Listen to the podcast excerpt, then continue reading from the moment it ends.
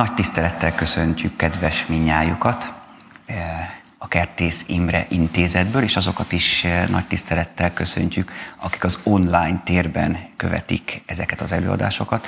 Közelről címet viseli ez az előadás, és ma a zene és a nyelvről lesz szó, ezek kapcsolatáról, esetleg eredetéről, tehát ilyen könnyű témával készültünk. Úgy szintén nagy tisztelettel és szeretettel köszöntöm Szabó Tamás program igazgató aki ma este a beszélgető társunk lesz, és mivel hát tényleg nagyon rövid kis témánk van, ezért szokás szerint rögtön a közepébe is vágunk, és ezért rögtön elsőnek szeretném megkérdezni igazgató urat, hogy mielőtt azért ebbe elmélyednénk, kérlek, hogy beszélj a mai nap aktualitásáról, és ki szeretném kihasználni az alkalmat arra, hogy megkérdezzelek az intézet működéséről, profiljáról, terveiről. Rendben, én is üdvözlök mindenkit, az online térben és itt a helyszínen is.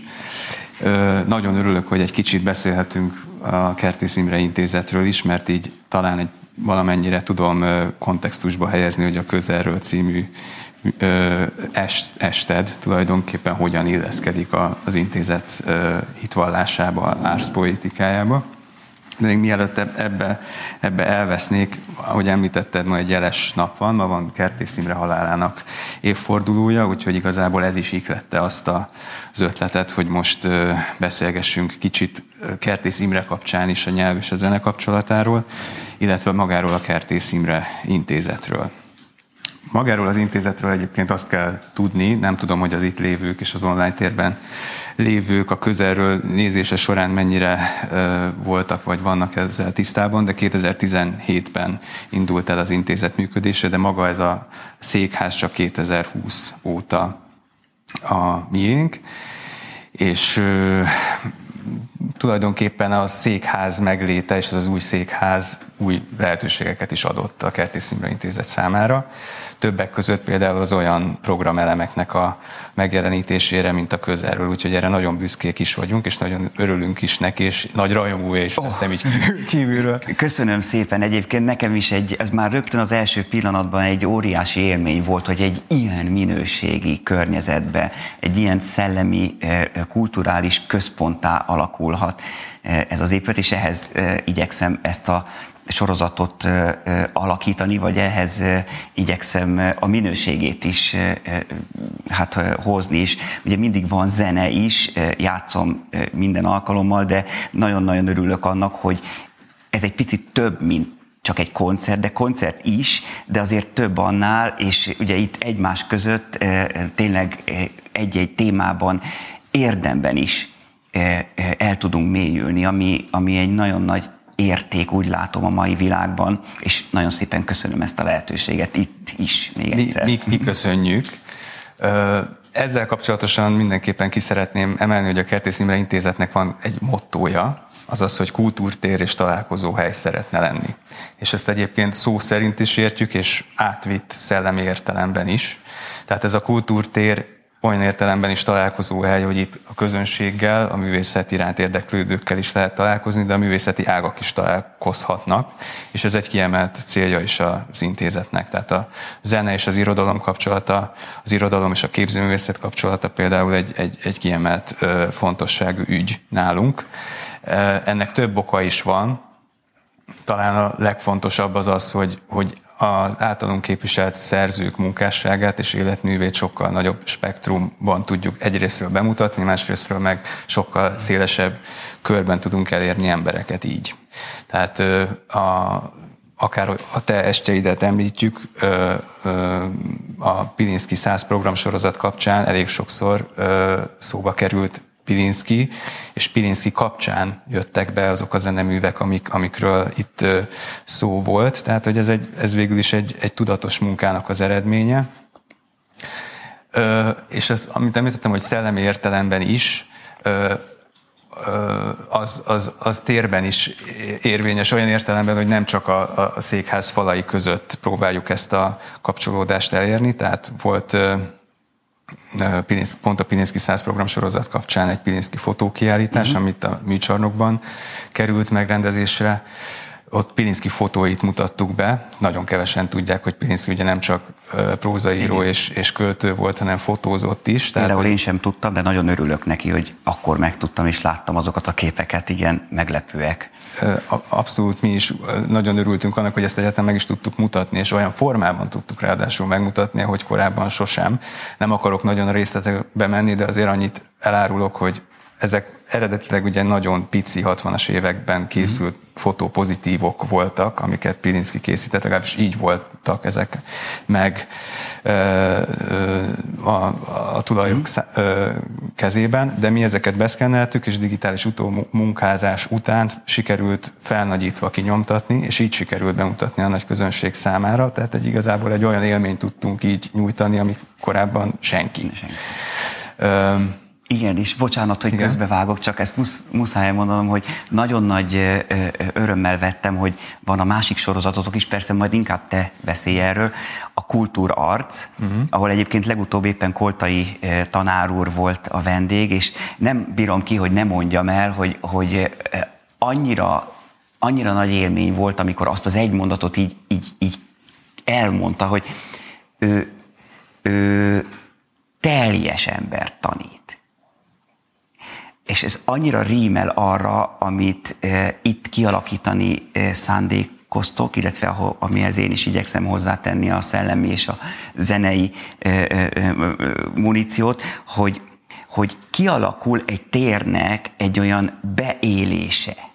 És hogyha az a beélés az egy, egy zenei és egy minőségi tartalommal lesz megtöltve, amellett, hogy egyébként fantasztikus maga az épület, arról majd kérlek beszélj egy kicsit, akkor, akkor aki bejön, az már valahogy nem csak magát az épületet és annak minőségét érzi meg, hogy szerintem, hanem valamilyen, valamit ebből a szellemiségből is. Ahogy ugye egy régebbi épületnél az ember érzi, hogy van lelke, vagy azt azért, azért lehet, mert szerintem azt beélték eh, kultúrával, tartalommal.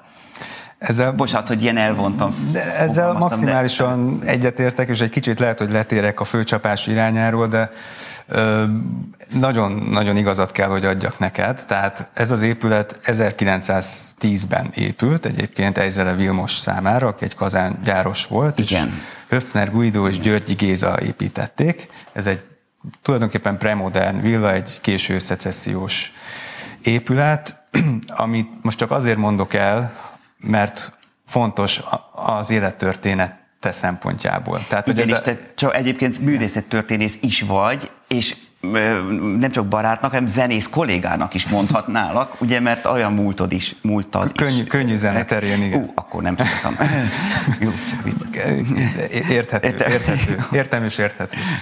De azért, azért fontos ennek az épületnek a szellemisége, hogy te kiemelted, mert ezt a szellemiséget tökéletesen sikerült csúnya szóval kinyírni az államosítással 1948-ban, amikor is el, államosításra került az épület, és aztán idősek otthona lett belőle, és hát nem csak, ö, hogy mondjam, művészettörténész szemmel volt rossz látni azt, hogy mi történt vele, hanem szerintem minden ö, ö, jó érzés, igen, igen, igen, szépségre ö, érzékeny ember számára elég tragikus látványokat lehetett ö, ö, látni. Tehát, hogy ez, egy, ez egy, azért egy nagyon, hogy mondjam, jó, jó minőségű épület a szónak számtalan értelmében, és olyan szintű barbarizmusok történtek vele, ami nem feltétlenül direkt történt, de, de egy olyan hozzá nem értésről és hát nem tudom, hogy tiszteletlenséget ide lehet-e idézni, de az biztos, hogy hozzá nem értésről ad, ad tanúbizonyságot, ami, ami borzalmas. Tehát, hogy én most ö, ö, nem akarok részletekbe menni, de például itt, itt van a, a kert helység, ami fölött egy ilyen borzalmas hullámpalát sikerült ö, ö, berakni, és az mellettünk lévő ö, kandalló előtt pedig sikerült lerakni egy ilyen szörnyborzalmas gázkonvektort emlékeim szerint. Tehát annyi, annyira ellene ment minden eredetileg szánt esztétikai elvnek, hogy, hogy az már egy kicsit komikussá mm. tette ezt a ezt, a, ezt az élményt. Igen, ezt köszönöm, hogy elmondtad, mert igazából folyamatában ö, lehet jobban megérteni. Mert most az ember becsöppen egy fantasztikus villába, akkor azért nem tudom, nekem nagyon fontos, hogy mi volt és mikor épült. Szóval az egésznek a hangulatához és a minőségéhez szerintem hozzá tartozik. Abszolút, és ezt, ezt a minőséget és ezt a hangulatot ö, kívánta egyébként ö, helyreállítani a Kerti Szimre Intézetet is fenntartó közalapítvány, és annak főigazgatóasszonya Schmidt Mária. Úgyhogy amit itt látunk, az az, az eredeti 1910-es állapotoknak a helyreállítása ezen a szinten. Egyébként, ami a földszint, illetve, hogyha, hogy, hogyha már itt van egy bogányi zongora, akkor erről is említést teszek, egy, egy bogányi zongora egy újdonságként jelent meg, de egyébként szerintem ez is egy nagyon fontos elem, és egy, és egy szellemi értelemben értékelhető és értékelendő plusz, hiszen azok azt a szalon hangulatot ö, próbálja megidézni, ami az épület elkészültekor egy nagyon fontos, meghatározó tényező volt, és ami egyébként a kommunizmus alatt teljesen eltűnt. Tehát itt egy, hogy mondjam, egy szellemi értelemben is van egy, van egy, egy, egy, egy helyrehozó munkálkodás. Tulajdonképpen itt egy szalon hangulatot tudunk most megélni 2022-ben, ami szerintem egy, egy, egy nagyon fontos és jó élmény. Köszönöm szépen. Igen. Szabad kérdeznem még a, az intézet jövőjéről, vagy az aktuális tervekről? Alapvetően magáról az intézetről beszélnék egy, egy kicsit, hogy, hogy, hogy mi is Igen. ez. Alapvetően két fő pilléren ö, nyugszik a tevékenység. Van egy kvázi értékmegőrző ö, ö, hagyaték megőrző és feldolgozó funkciója. Itt őrizzük Kertész Imre máshol nem őrzött hagyaték részét, tehát elsősorban a 2000 utáni kéziratokat és egyéb, egyéb hagyaték része, részeket, fotókat is egyébként. Itt van a teljes Sziberi János hagyaték, van itt egy Pilinszki János hagyaték Igen. rész, egy Petri György hagyaték rész, és Artur Köszler hagyatékának más, másolata, aminek az eredeti Edinboróban van, és itt található, és nem olyan régen Pressburger, Giorgio Pressburgernek mm. is egy hagyaték része az intézethez került. Ezt egyébként az alattunk lévő... Akartam pont kérdezni, hogy fizikailag hol képzeljük el? Fizikailag nagyjából a talpunk alatt képzeljük Értem. el ezeket, tehát hogy itt, itt, itt, itt vannak professzionális módon tárolva, itt, itt ez egy azt is jelenti, az hogy... mit jelent egyébként ez, ez, ebben, az ebben de. sajnos nem vagyok eléggé szakavatott, de körülbelül annyit tesz, hogy, hogy ezek páratartalomban és hőmérsékletben kontrollált körülmények, tehát hogy, hogy megőrizhetőek legyenek ezek a ezek a kéziratok és egyéb hagyatékrészek. Ezért egyébként más módon is teszünk, tehát hogy folyik egy olyan digitalizációs ö, ö, munka, ami az összes ilyen hagyaték részt most éppen digitális formátumban megő, megőrizi, megőrzi hát, a jövőnek. Értem. És az valamilyen szerveren, vagy hát ez egy ez, ez most egy folyamatban van, ja. egyébként erről majd később szeretnék Jó. bővebben nyilatkozni, de a lényeg az, Már hogy minden... később, hogy ma később, nem vagy, ma, vagy egy másik egy, egy, Amikor jó, ennek, ennek jó. részleteit föl tudjuk fedni, a lényeg az annyi, hogy digitális formátumban is megőrződnek azok a hagyatékok és hagyatékrészek, amik itt e, találhatóak. Egy nagyon komoly digitalizációs e, munka eredményeképpen. Tehát ez, ez szerintem szintén egy nagyon fontos mm. elem. Tehát ez az egyik Igen. fő pillér. A másik fő pillér, hogy az előbb említett ö, szerzők ö, hagyatékai mellett az ő szellemi örökségüket is Igen. igyekszünk ö, képviselni és továbbvinni. Ennek a, a az egyik zászlós hajója volt nemrégiben a Pilinszki 100 programsorozat, ami kapcsán a közelről is több témát fölemlített, illetve volt ez a, ez a Pilinszki fotókiállítás a műcsarnokkal közösen, illetve volt egy másik zenei lába is ennek a Pilinszki 100 programsorozatnak, hiszen volt a Pilinszki másként zenei pályázat, ahol Pilinszki verseket kellett zene, zenében feldolgozni, zeneileg feldolgozni, és ennek óriási sikere volt. Tehát, hogy nem csak egy ö, ö, három győztes és, és azok számára itt elkészült klip lett a végeredménye, hanem egy teljes válogatás lemez, ami meg tudott jelenni a legjobb ö, művekből. És hányan, egyébként hányan pályáztak körülbelül? Azt tudjuk? Ö, tudjuk. Én most tökéletesen nem fogok nem erre úgy, emlékezni, de körülbelül hanem, hogy két, 200 körül. Két, uff, tehát ja, ezt nem száz, százas, százas nagyságrendekben, tehát rengeteg pályamű érkezett, és, és a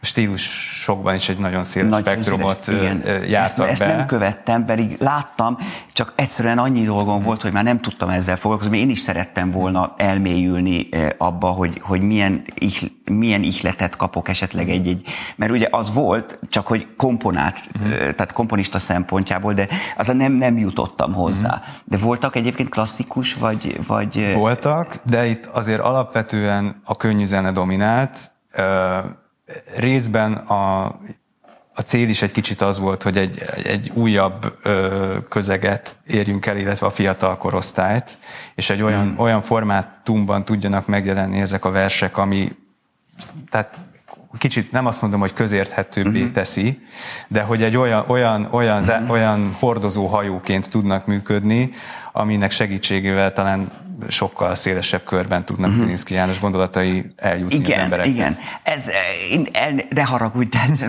muszáj ellent mondanom, tehát, vagyis nem ellent mondanom, de egy másik oldalról inkább megközelíteni, ha már erről beszélünk, mert nagyon fontos szerintem, és elnézést, hogy egy kicsit én csapongok, de de talán ehhez a, nem, nem nagy baj, hogyha ebbe a közegbe ilyesmiről is szó esik, mert alapvetően az értékekről, kultúráról, szellemi értékekről is szó van, hogy, hogy én nem feltétlenül érteni, vagy nem minden esetben értenék azzal egyet, hogy, hogy ha hogyha több embert akarunk elérni, vagy populárisabb, vagy igen, ha több akarunk, akkor mindenképpen könnyű zené felé kell mozdulni.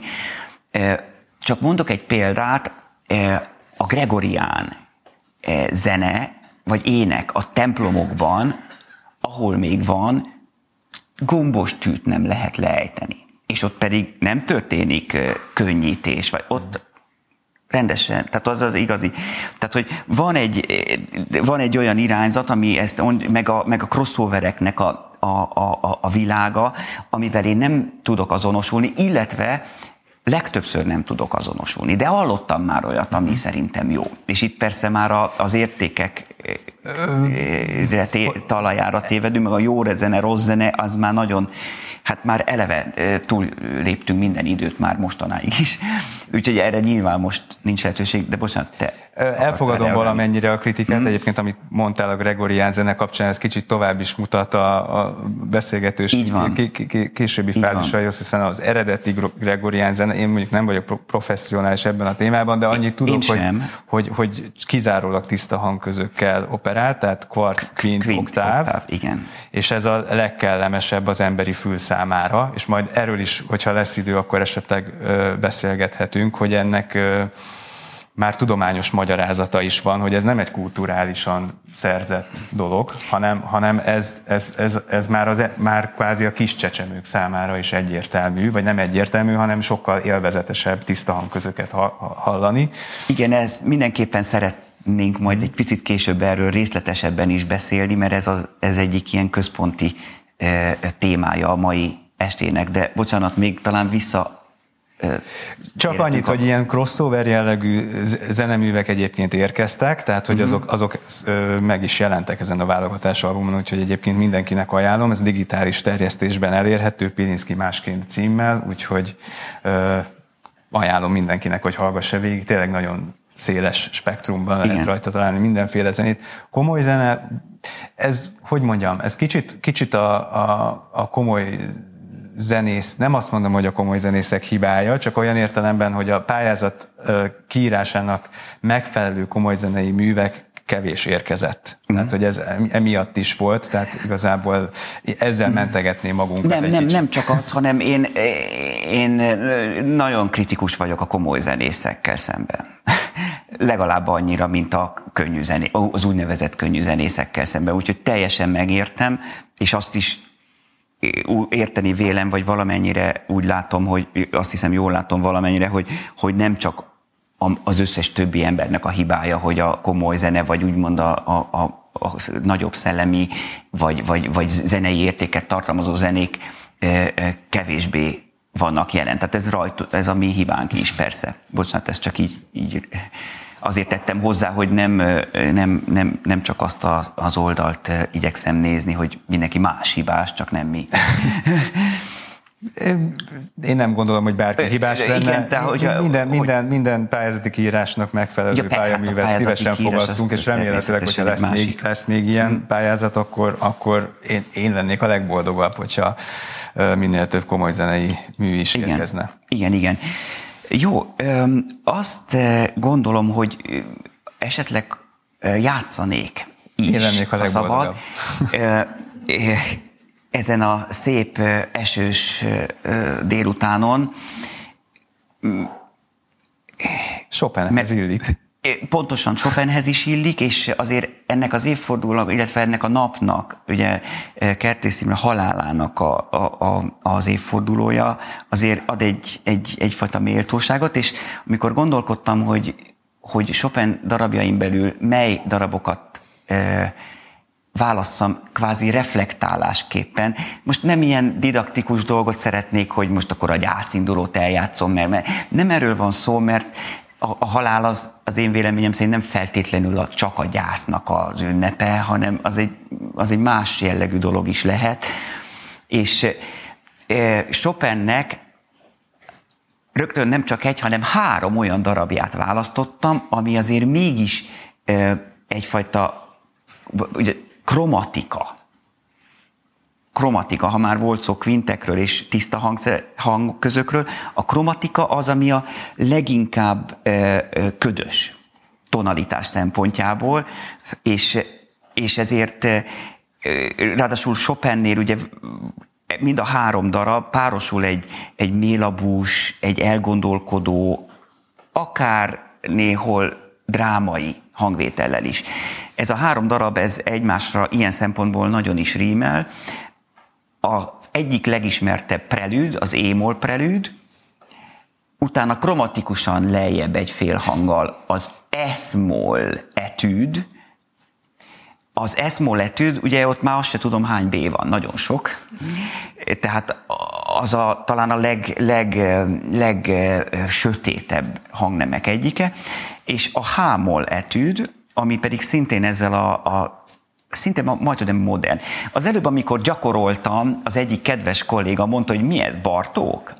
E, e, oké, hogy nem zenész volt, de nem, nagyon jót mondott, mert valóban olyan, olyan e, hatása van a második etűdnek, vagyis a másik darabnak, amit fog játszani, mintha valami egészen modern dolgot hallanánk. Tehát egy prelűd és két etűdöt játszanék Chopin-től.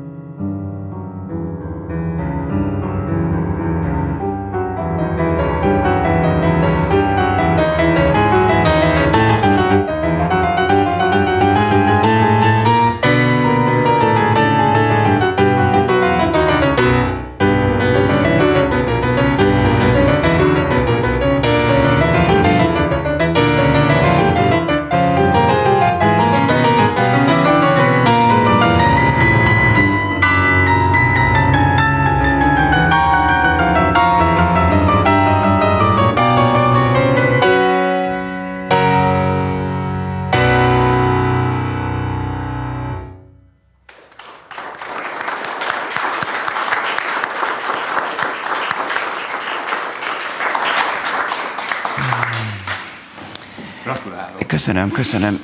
Igen, tehát ezek azért elég kemény zenék azon túl, hogy ez most ugye dinamikailag is egy teljesen más tehát ez egy nagyon hangos darab itt a végén, meg az elején is, de elsősorban drámai, de a, de a másik kettő, ez rendkívül, tehát modern, nem? Tehát ilyen modern, egyszerűen tényleg fantasztikus, és olyan, olyan drámai mélységeket szóval nyit meg, ami, ami az ember egyszerűen bele, bele megy, bele lép, akkor, akkor fantasztikusan értékes módon szomorítja meg a lelket.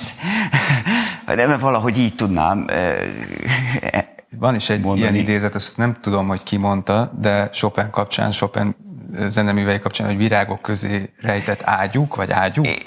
Ez, ez, ez, ez most nekem így nagyon beugrott ennek, a, ennek az élménynek. Igen, van, van, van ilyen is, igen.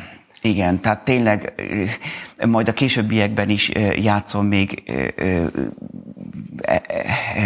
csak Chopin műveket, ugye, de, de ezek, ezek, ezek úgy éreztem, hogy nagyon passzolnak ehhez a, a, a, a, az évfordulóhoz, ugyanakkor, mert például itt a harmadiknál, ugye a dur, ez a középső éneklő rész, ez már majdnem olyan, mint amikor a gyászindulónak a, és a, menny, tehát a, a pokol és a mennyországot megjelenítő zenei tartalom és, és azt hiszem, hogy ez, ez ilyen évforduló kapcsán nagyon helyén való. A következő művek nem lesznek ilyen uh-huh. értelemben ö, ö, hangsúlyosak, illetve nem így azokat már, már más, de ezt szerettem volna így, így az, a, a, az évforduló tiszteletére így eljátszani.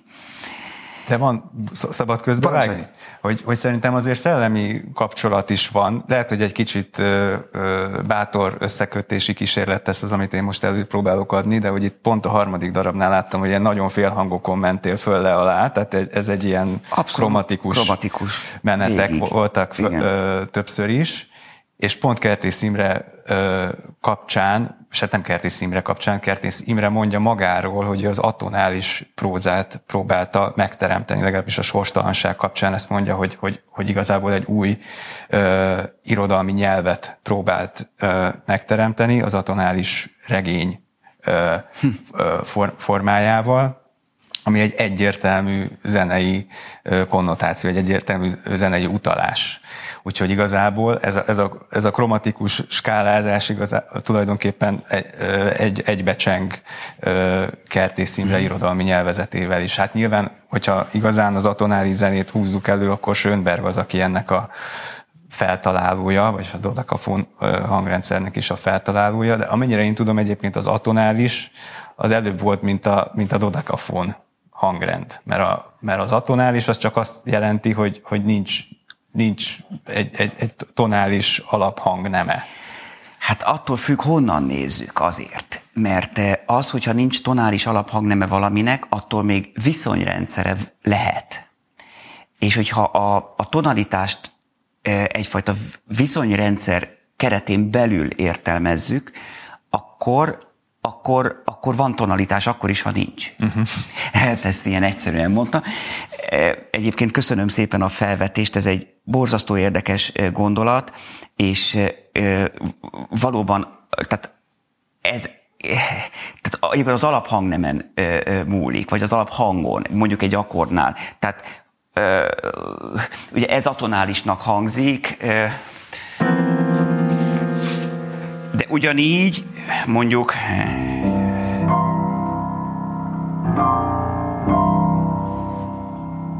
hogy van alatta egy így, így már van értelme, és van egy viszony, amire reagál.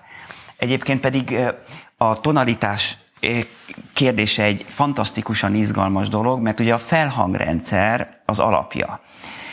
A felhangrendszer pedig egyszerűen a rezgés számok maguk. És azért is kérdezem, hogy a, az atonalitást azt a felhangrendszeren értelmezhető körön belül, vagy azon kívül mondjuk. Mert hogyha azon kívül, akkor véleményem szerint egyfajta erőszakos cselekedetet követünk el a természet ellen. Mit tudom én, fiúból lányt csinálunk, szóval ami nem elfogadható a, mi, az én nézőpontomból, egyáltalán nem, és a, a hangrendszert, hogyha az atonalitást ból kivesszük az alaphangot, akkor, akkor, akkor megszűnik a viszony. Értem. Bocsánat, igen, egy kicsit igen, így belevágtam a közepébe. Igen, és igyekszem nem a bonyolódás felé elhaladni. Mert Pedig tudnám még fokozni. Szegény nézők teljesen ledobják az égszíjat, nem szeretnénk. Igen. De, de azt azért szeretném egy picit, hát amennyire én kontextusba tudom ezt helyezni, hogy Kertész Imrénél mit jelent ez az atonális regényírás. Ő azt úgy fogalmaz, majd hogyha lesz rá alkalom, akkor idézek is, mert hát nyilván az a, az a, az a legjobb megfogalmazás, hogy ő beszél erről, de azért próbálom egy kicsit természetesen én ezt előadni, hogy ő úgy állítja ezt párhuzamba, hogy amíg volt egy egységes kultúra és volt egy egységes morál, addig egy tonális ö, ö, prózáról beszélhettünk, vagy regényírásról, és amint ez megszűnt, tehát megszűnt ez az egységes kultúra, megszűnt az egységes morál, mint, mint egy közös alap, onnantól kezdve nem lehet ezt a, ezt a nyelvet továbbvinni, és szükséges megteremteni egy új nyelvet, ami atonális. És ez, ez, a, ez az ő nyelve, és ez a, ez a, ez a nyelv a sorstalanság nyelve.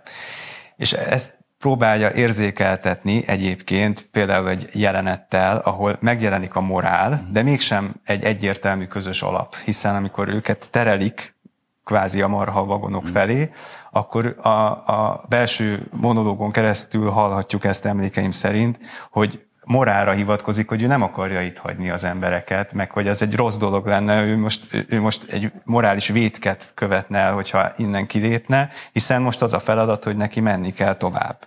És ez a, egy kicsit egy ilyen ambivalens érzetet kelt, hiszen valamennyire egy morált követ, de hogy az egész történet, történelembe helyezve ez mennyire egy amorális menet mégis. És ezt próbálja ő megjeleníteni. Tehát igazából azért különleges a sorstalanság, mert nem egy, egy, egy, egy ilyen patetikus drámát próbál ö, ránk mhm. erőltetni, egy ilyen, egy ilyen nagyon, ö, hogy mondjam, hagymázas ö, drámai valamit, a, a, hanem, hanem pont azzal lesz drámai, hogy az ilyen ellentéteket felvállalja. Tehát egy ilyen, hát nem tudom, hogy álnaívnak-e lehet-e mondani, de hogy mindenképpen az, hogy van egy ilyen a, hát a, a, a morális ellentétekre hívja föl a figyelmet, ami a tört, 20. század történelme során egymás után következtek. Uh-huh. És erre reflektál művészetben. Tulajdonképpen Schönberg is erre reflektál. Persze, de az, az, az, az, ezek szerint az ő atonalitása az egy, ez egy teljesen, teljesen világos és értelmezhető viszonyrendszeren belül volt. Tehát nem akármi volt, Ö... és nem akárhogyan. Igen, ez most én nem akarok nagyon értelmezőbe átmenni, mm-hmm. de akkor azért annyi, annyi engedtessék meg, hogy szerintem itt arról van szó, hogy a 20. századnak a borzalmát próbálta itt ezzel visszaadni, és nem azt mondta, hogy nincs, nincs morál, és hogy nincs közös mm-hmm. kultúra, hanem hogy ez a 20. században meg, megbomlott, megtört kvázi, vagy ahogy Adi fogalmaz, minden egész eltörött. Tehát a korstílusoknak is vége lett a romantikával, onnantól kezdve minden egy ilyen töredékes formában ment csak tovább, szétesett Abszolút. a kultúra, és szétes, szétesett kvázi a, a morális. A, a, az, az az érdekes, Sőt, hogy... a darabok is szétest, bocsánat. Igen. igen. Igazából az az érdekes, hogy innen mi a következő lépcső. Igen. Igen. Mert szerintem ez, ez ha megpróbáljuk egy kicsit a mába helyezni, akkor két út van, vagy tovább megyünk a, a szétforgácsolódás a... útján, vagy megpróbálunk visszatalálni valami közös alap felé, Igen. valami közös kulturális és morális alap felé. Én egyébként a másodikat tartom jobb ötletnek, Igen. és lehet, hogy a 21. 21. század attól lehetne újabb, vagy újszerűbb, hogy a 20. század borzalmaiból tanulva megpróbálunk visszatalálni valamilyen közös alap alaphoz. Pedig pont az ellenkezőjét csináljuk. Egyelőre még, még inkább de, dekonstruálunk mindent, és analitikailag szedünk szét. Zenében is ez a folyamat figyelhető meg, hogyha mondjuk azt, és azt nyugodtan mondhatjuk, hogy Bachnál még egész volt minden. Egyszerűen egészben volt minden meg. És utána valóban egy picit kezdett töredezni, de ugye mostanra például Bartóknál, de persze, persze a legrosszabb példa, mert ő nagyon jó, fantasztikus, de mégis a, a zenei mondani valónak a töredezettsége az tulajdonképpen már nem mondatokat mond, már nem is feltétlenül ö, ö, ö, félmondatokat, hanem már csak szavakat, vagy inkább már csak hangzókat sokszor. Uh-huh. Ha, a, nem minden alkalommal persze, de nagyon sokszor. És itt, itt ez a, a, a széttöredezettség, ez ma, maximálisan jelen van, és utána viszont van más, ami, amitől, hogy úgy mondjam, egyfajta tonalitás, illetve egy rendezett érzetet ad, ha nem is feltétlenül tona, tonális érzetet, sokszor, de, de rendezett érzetet. És akik még tovább mennek, és más oldalról esetleg nem adnak egy ilyen zsenialitást, mint Bartók, ami esetleg kompozícióban, hangulatban, csodálatos mandarin, kékszakáló, vagy, vagy, vagy egyetlen közlendőben van, akkor viszont marad maga a dekonstrukció. A szavaival, vagy a betűivel, vagy a foszlányaival, ami kontextusban már nem értelmezhető. Ö, igen, nekem egyébként most egy kicsit személyes vonalat szabad behozni, akkor a, az, hogy a jövő hetet is dekonstruáljuk, az szerintem hosszú távon nem egy jó ö, irány. És miért mondom ezt? Mert ez kicsit talán a, a, a szabadság felfogásra is rímelhet, hogyha most egy picit átmegyek filozófikusba. Tehát, hogyha Igen. állandóan azt akarjuk bebizonyítani, hogy minden érvénytelen és se, semmi sem érték, az, az kvázi egy negatív szabadság, tehát a mindentől való szabadság. De a szabadságot úgy is fel lehet fogni, hogy valamire vagyok én szabad, tehát én választok valamit, és egyébként ez Kertész Imrénél egy, szerintem megjelenik, tehát ő, ő, neki nagyon fontos a szabadság fogalma, de ő szabaddá akar válni például az ideológiák által rákényszerített gyermekszereptől, és vissza akarja szerezni a sorsát. Tehát az ideológiák által ráerőltetett sorstalanságból akar kilépni azáltal, hogy a sorsát visszaszerzi, és a, a saját individumát meg tudja élni, nem egy kollektív identitás van ráerőltetve, mint hogy a 20. század során a, a két totalitárius diktatúra ezt tett. Tehát ugye igazából egy, egy tőről fakadnak, tehát a nácizmus meg a kommunizmus igazából olyan szempontból ugyanaz, hogy a kommunizmus osztály alapon tett különbséget, a nácizmus meg faj alapon, és volt egy kollektív ö, identitású társadalmi csoport, akiket kijelentettek bűnösnek, és, és, és viszlát, és ezt a szerepet e, ebből a szerepből akar visszajönni Kertész Imre, hogy ezt, ezt a sorstalanságot, amit egy ilyen totalitárius diktatúra hmm. ráerőltet, abból az ő saját sorsának, alakításának szabadságát nyerje vissza. De ez egy pozitív szabadság, hmm. mert ez azt mondja, hogy ő valamire akar szabad lenni, arra akar szabad lenni, hogy a saját életét és annak drámáit és tragédiáját végig tudja élni, és ne egy kollektív identitásba legyen bele, bele, bele, legyen, bele, bele ö, ö, ültetve tulajdonképpen. Mm, igen, igen. Nekem még az jutott az eszembe, hogy azt arra rákérdeznék, amit az előbb kicsit megemlítettél, hogy a, vagy ami szóba került, hogy a, a zenének az eredete, mert a múltkori beszélgetésünkkor ez, ez, ez felmerült, és ott egy borzasztó fontos dolgot mondtál, a zenének az eredetéről, ugye a, a szövegnek az eredetéhez képest. Ö, igen, én úgy gondolom, hogy tulajdonképpen a zene a legősibb nyelv, hogyha úgy tetszik, mert ez, ez a zenének az alapjai tulajdonképpen az ember től függetlenül is léteznek. Tehát ha megnézzük, hogy a madár madarak milyen csicsergéseket produkálnak, erre van egy külön tudományág egyébként, ez a uh, ornitomuzik, Valami muz, muzikalitás, nem, sem, nem fog eszembe jutni pontosan, de hogy, de hogy gyakorlatilag a zenetörténetnek és az ornitológiának a metszete, tehát arra akarok kiukadni, hogy elkezdték elemezni a, a madár csicsergésnek a, a meneteit, ami nem könnyű egyébként, mert sok madár egy másodperc alatt majdnem száz hangot tud előadni, tehát hogy nem könnyű, de ezeket el, a de elkezdték, be, elkezdték belassítani ezeket, meg elkezdték tanulmányozni a, a, a, a madár csicsergéseket, és rengeteg tiszta hanghoz jött ki, meg hát tehát kvart, kvint, meg oktáv, Tehát van, van, megjelenik a természetben még az ember nélkül is az az, az, az alap, amit később szakrális hangközökként kezdtek alkalmazni. Tehát a, Gregorián, a tiszta hangokat. A tiszta hangokat. Igen. Tehát a Gregoriánnál ugye nem is lehetett más lépést csinálni, mint kvart, kvint hmm. és oktáv, és volt egy letiltott hangköz, a tritonus, a ami igen, a, a, a szűkített kvint, vagy bővített kvart, hmm. ami a, a sátáni hangköz volt, az a legkellemetlenebb az emberi fülnek. Igen, most csak halkan mondom, hogy az új kompozícióm az tele van tritonuszon. testvérem, testvérem fogja játszani, fagott versenyről van szó, jövő héten Győrbe lesz az ős bemutatója, és, és hát a második tétel közepe, középrésze egy nagyon gyors rész, tele van ilyen tritonuszokkal. Egyébként pont egy ilyen nem gyászinduló, hanem ilyen indulószerű, nagyon, nagyon ö, ö, depresszív alaphang nem között. Ami nem akar vidám lenni, és persze nem is az, hanem a feszültségnek egy ilyen sugallatszerű dolga, ami, ami tele van ezzel a, hát tele van. Tehát, hogy egyszerűen ösztönösen ezt a, ezt a feszültséget, ezt éreztem, ezt kívánja. Most már elnézést, hogy erről beszéltem, most csak arról azban egyeztünk meg, hogy nem probléma, hogyha egy picit eltérünk a, a témától, ha valami az eszembe jut, és nem, tényleg nem reklámozni akartam, de egyébként jó darab, majd meglátjuk. Biztos, biztos hogy benne.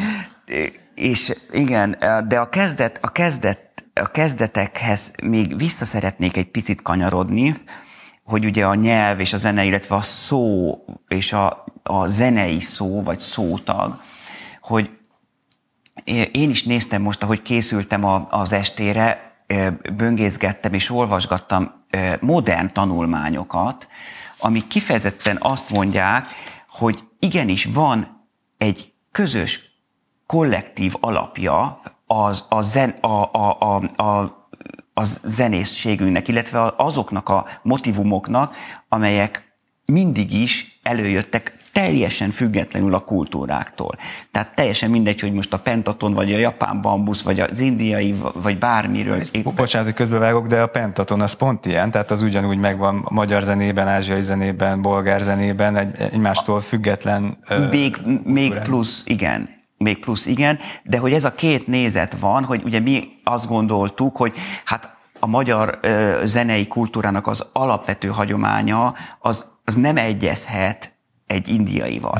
És persze, hogy nem is egyezik, sőt, ég és föld a kettő, ami a kulturális különbséget illeti. Igen ám, de az alapvető ö, ö, ö, ö, biológiai indítatás az ugyanaz volt. És erre két kutatás is ö, ö, volt az, az elmúlt nem régen. Az egyik a Bécsi Egyetem kognitív biológusainak a kutatása. Az volt a címe, hogy The World in a Song, a, a világ egy dalban, és erre jutottak, erre a végkövetkeztetésre jutottak. A másik pedig a, a, a Harvardi kutatócsoportja, ahol Samuel Mayer úr adtak ki egy ilyen tanulmányt, Universality and Diversity, egyetemesség és különbözőség in human song. Az em, a, tehát a, a, a, és itt ugye azokat a dalokat, dalokat, azokat a népzenei népzenéket vették figyelembe, minden, vagy nagyon sok országnak a népzenét, amik az első ö, fonográf felvételeken hozzáférhetőek. Tehát elég, elég részletes és, és méreható tanulmány, aminek az eredménye ez, hogy biológiailag azonos, azonosak ezek a megjelenési gesztusok a zenében.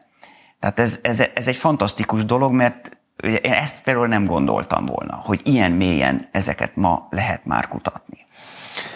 Egyébként ez nem csak a zenében jelenik meg, az is egy érdekes ö, aspektus egyébként, hogy a népzene, ahol, ahol ugye a pentaton szokott dominálni, de mennyire fontos szerepet játszott a, a, a modern zeneszerzőknél egyébként, például Bartóknál, de nagyon hasonló figyelhető meg a képzőművészetben ugyanebben a korban. Uh-huh. Tehát, hogy a, az első abstrakt festők például nagyon sokat inspirálódtak a népművészetből, hiszen hogyha megnézzük, akkor bármelyik nép művészetében találunk olyan ornamentális elemeket, amik igazából nonfiguratívak. Tehát a legősibb nonfiguratív képzőművészet az a népművészet.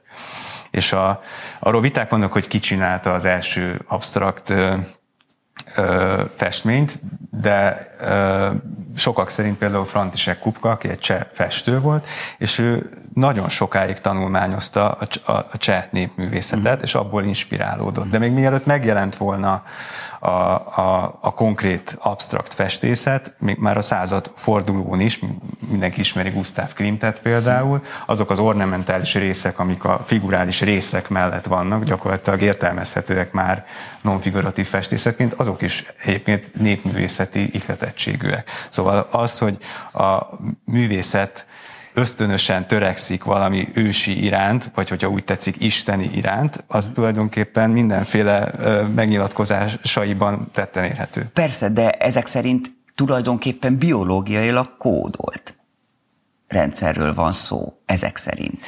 Az persze, hogy akkor megjelenik a zenében is, és a képzőművészetben is, és egyéb kulturális formákat ölt. Igen, és itt az az, az aspektus, és már nem akarok nagyon ilyen okoskodónak tűnni, de az is, az is bejöhet, hogy ez, ez mennyiben önmagunkban felfedezhető adott dolog, tehát hogy mennyiben adottak a világunkban valami rend, hogyha úgy tetszik, isteni rend, és mennyire teremti ezt meg egy kultúra, vagy mennyire teremti meg ezt egy ember. És alapvetően szerintem, hát most is, de az elmúlt 100-150, 100 évben biztos, ez, ez, ez világlátásilag is erre a két fő ö, ö, ö, vonulatra bomlott. Tehát, hogy az, hogy van-e valami, amit fel lehet fedezni, kvázi a világban, ami, ami, ami től kisebb vagyok, és kvázi isteni eredetű lehet, vagy valami nálam nagyobb, vagy minden az ember és a kultúra teremtése lehet és semmi nincs, ami, ami annál ö, azon túlmutatna, vagy magasabb rendű lenne. Hm. Hát igen, ez, ez a két nagy, nagy irányzat. Én tudom a választ, csak nem mondom. De nyilván... Én sejtem. Hát keresztény emberként ez, ez ugye filozófiailag vitatható, de keresztényként nem. Ugye a világ azt teremtett, és mi így ilyen módon vagyunk, tehát nem valamilyen más módon létezünk. És hát igen, a, a, és ezt akartam még összefüggésbe hozni, mert er, er, erről jutott eszembe, hogy, hogy a felhangrendszer a zenének a biológiája. Ezt egyébként most találtam ki. Pont erről jutott Jól eszembe. hangzik. Szerintem is ezt föl kéne írni. Ez egy jó mondat. És szerintem még van is benne valami, mert ugye a felhangrendszer az egy rezgés szám. Vagyis a felhangok maguk azok rezgések, és, és ö, ö, azok alapvetően léteznek. Tehát azt nem lehet mondani, hogy egy, a nyolcas szám az mondjuk kilences. Vagy ilyet lehet mondani? Nem igazán, sőt minden sejtnek rezgése van, tehát igazából Na, minden rezgés. Akkor még nem tudtam, hogy mi lesz a csattanója a mai estének, és egész éjszaka nem tudtam aludni, de már régóta, hogy nem ér. Mert ugye ez egy spontán beszélgetés. Persze megtervezem a darabokat, meg a témákat, de spontán beszélgetés, és nagyon szépen köszönöm neked, és kedves minnyájuknak egyébként, hogy ezt kihozták belőlem. Mert ez egy olyan közösségi tér ebben a szellemi értelemben, ahol én most ezt ki tudtam mondani. Szerintem ez helyén való, de majd lesz, hogy legközelebb megcáfoljuk, de én ennek minisztre örülök. Azt hiszem, hogy már valamit teremtettünk ma, hogy, hogy, hogy ezt az összefüggést észrevettem. Egyébként lehet, hogy ezt már rég mindenki tudja, csak én fedeztem föl magamnak újra, de... Nekem én, tetszik. Igen, tehát, mert ugye van értelmes tehát, hogy, hogy ez bio, ugye rezgésszám, és a biológiában is ez erről van szó, és ez egy, ez egy meghatározott rendben történik. Azt feltetjük azt a kérdést, hogy miért ebben a rendben, de azt nem, hogy, hogy, hogy ugye azt nem mondhatjuk, hogy a nyolcas az kilences, azt egyszerűen nem mondhatjuk. Tehát a, a, és a, a felhangrendszer az teljesen egyértelmű. még egy utolsó gondolat, Itt. ezt már talán egy picivel korábban említettem, hogy már ugye négy hónapos csecsemőknél vizsgálták azt, hogy mondjuk egy kis szekundra hogyan reagálnak, és egy tiszta hangközre hogyan reagálnak. Kognitív kutatás. Igen, és a kis szekundra rukkapáltak, nem tetszett nekik. Tehát, hogy amikor alapvetően csak ennyit hallanak, egy disz, diszharmóniát hallanak, tehát nem egy kulturális adalék hanem ez egy, ez, egy, ez egy biológiailag determinált valami. Biológiailag előre elrendelt. Igen. Tulajdonképpen, vagy meghatározott működés. Ettől függetlenül nyilván lehet kis szekundal is óriási remek műveket létrehozni, csak alapvetően az, hogy hogyan reagál ezekre, ezekre a hangközökre az ember, az a nagyjából azért körbe van vésve. Pontosan, pontosan, és ugye ha kis szekundot alkalmaz egy zeneszerző, Bach is alkalmaz. Sőt, úgy alkalmaz, hogy sokszor kettő vagy három kis szekund is egymás mellett van, ami őrítő, ha analizálod. De hogyha hallgatod, akkor akkor nem tűnik föl. Akkor nem, nem surlódásnak vagy diszonanciának. Sőt, ő volt az első, azt hiszem, aki a, mind a 12 hangot bevette egy darab, azt mondja, E-mol vagy, vagy F-mol fuga, nem tudom. Több fuga is van, aminek már a témája is tartalmazza mind a 12 hangot, például ez. Um, és utána a következő meg ilyen...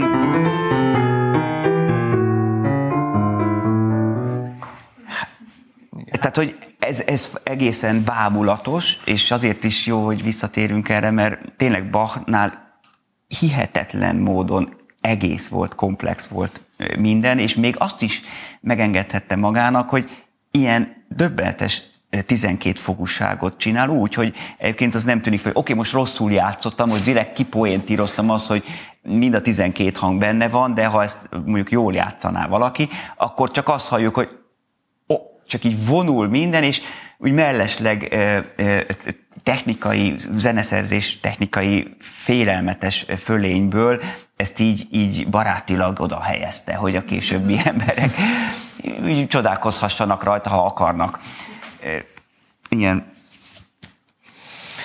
Szerintem ez, ez egy szép végszó ahhoz, hogy ismét halljunk téged zenélni. Köszönöm szépen. Jó, jó, jó, örömmel, és akkor a maradék időben szintén ugye Chopin darabokat játszanék. Arra gondoltam, hogy játszom etüdöket, most már nem kezdek bele a, a, az et, a darabok egyenkénti magyarázatába, mert egy picit elment az idő, de ez az talán nem is baj.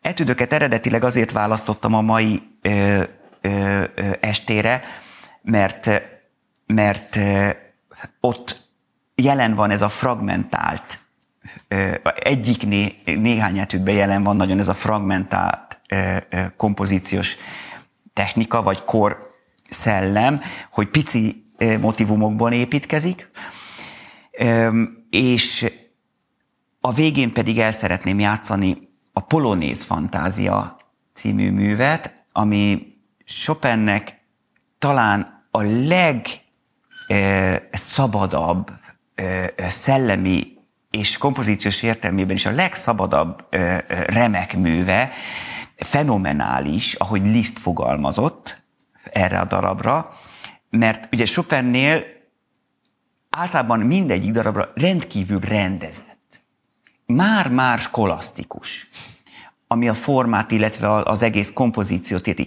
Rendkívül pikírt és kényes, Mozarti ö, ö, ö, tisztaságú a, a formája a daraboknak. Ez a Polodész fantáziára pont nem jellemző, csak a 230 másik darabjára. Úgyhogy ezt, az, ezt a Polonész fantáziát gondoltam játszani az est befejezéseként. Előtte pedig ugye játszom néhány etüdöt, amik ez, de viszont igen, tehát az első etüd, amit terveztem játszani, az az Édur pont, ami viszont a, a, a, a beszédszerű zenének a, talán az egyik legszebb, vagy legismertebb, hogy mondjam, darabja, mert itt Chopin én úgy, ha, én úgy érzem, mintha egyszerűen mondana történetet.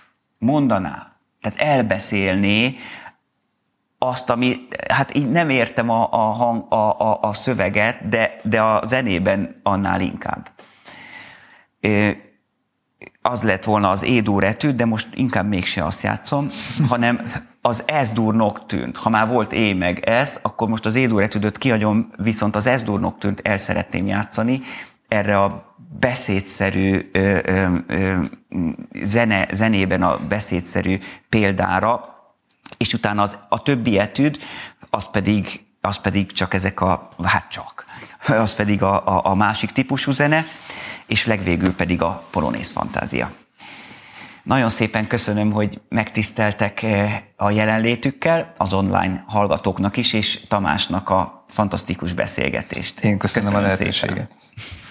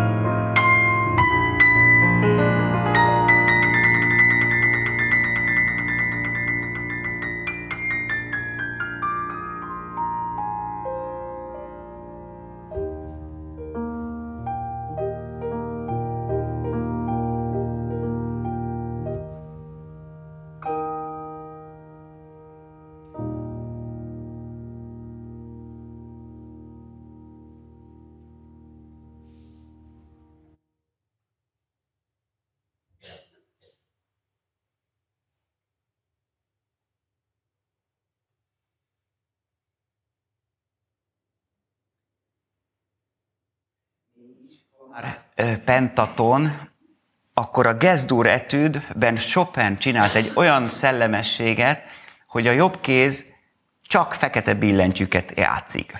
Mármint, ha nem üt mellé a zongorista. Tehát, hogyha, valaki, hogyha látja valaki, hogy fehéret ütök, akkor az biztos mellé ment. És mégis nem pentaton hatású, nyilván.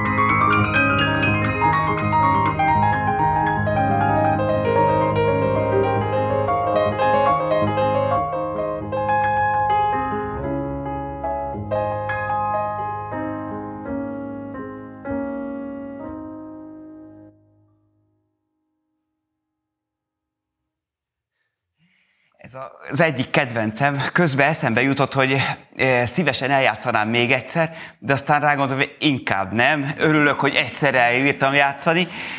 Amúgy eh, volt már olyan, hogy, hogy eh, kétszer játszottam el egy darabot egy koncerten, sőt, már olyanra is vetemettem, hogy a, a programba úgy írtam be. Egyébként pont a polonész fantáziával. Egyébként aztán később jöttem rá, hogy ez egy régi dolog, és más már ezt is kitalálta, föltalálta. Tudnilik még Liszt is, vagy, vagy nem Csernit akarta mondani, hanem Bülót, aki például a Hammerklavír szonátát, Beethoven úr Hammerklavír szonátáját, ami ez 45 perces, hát hosszú szonáta, és kicsit furcsa, mondjuk, hogy formabontó és modern, azt azért játszotta el kétszer, ugye, hogy értelmezze a, természetesen ugye akkor nagyon újnak, vadnak hangzó darabot. Én ezt azért jutott eszembe, hogy másodszor is el szeretném játszani, mert annyira kedvelem. És hogy ugye olyan pici, pici-pici formában, eleve 12 nyolcad a tempójelzés, ami lehet kétszer hat, lehet négyszer három, jól mondom? Igen, négyszer három, vagy, vagy, vagy tehát mindenféleképpen meg tudja törni, vagy egyszerűen kettesével is mehet, és ebbe a rövid kis darabba az, e, e, tipikusan Chopini a legnehezebb, a legkomplexebb, és ugye a töredezett motivuma ellenére mégis egy, egy, hát egy egészen, egészen utolérhetetlenül szép darab. Igen, akkor pedig polonész fantázia, és maradunk az durban. Mm.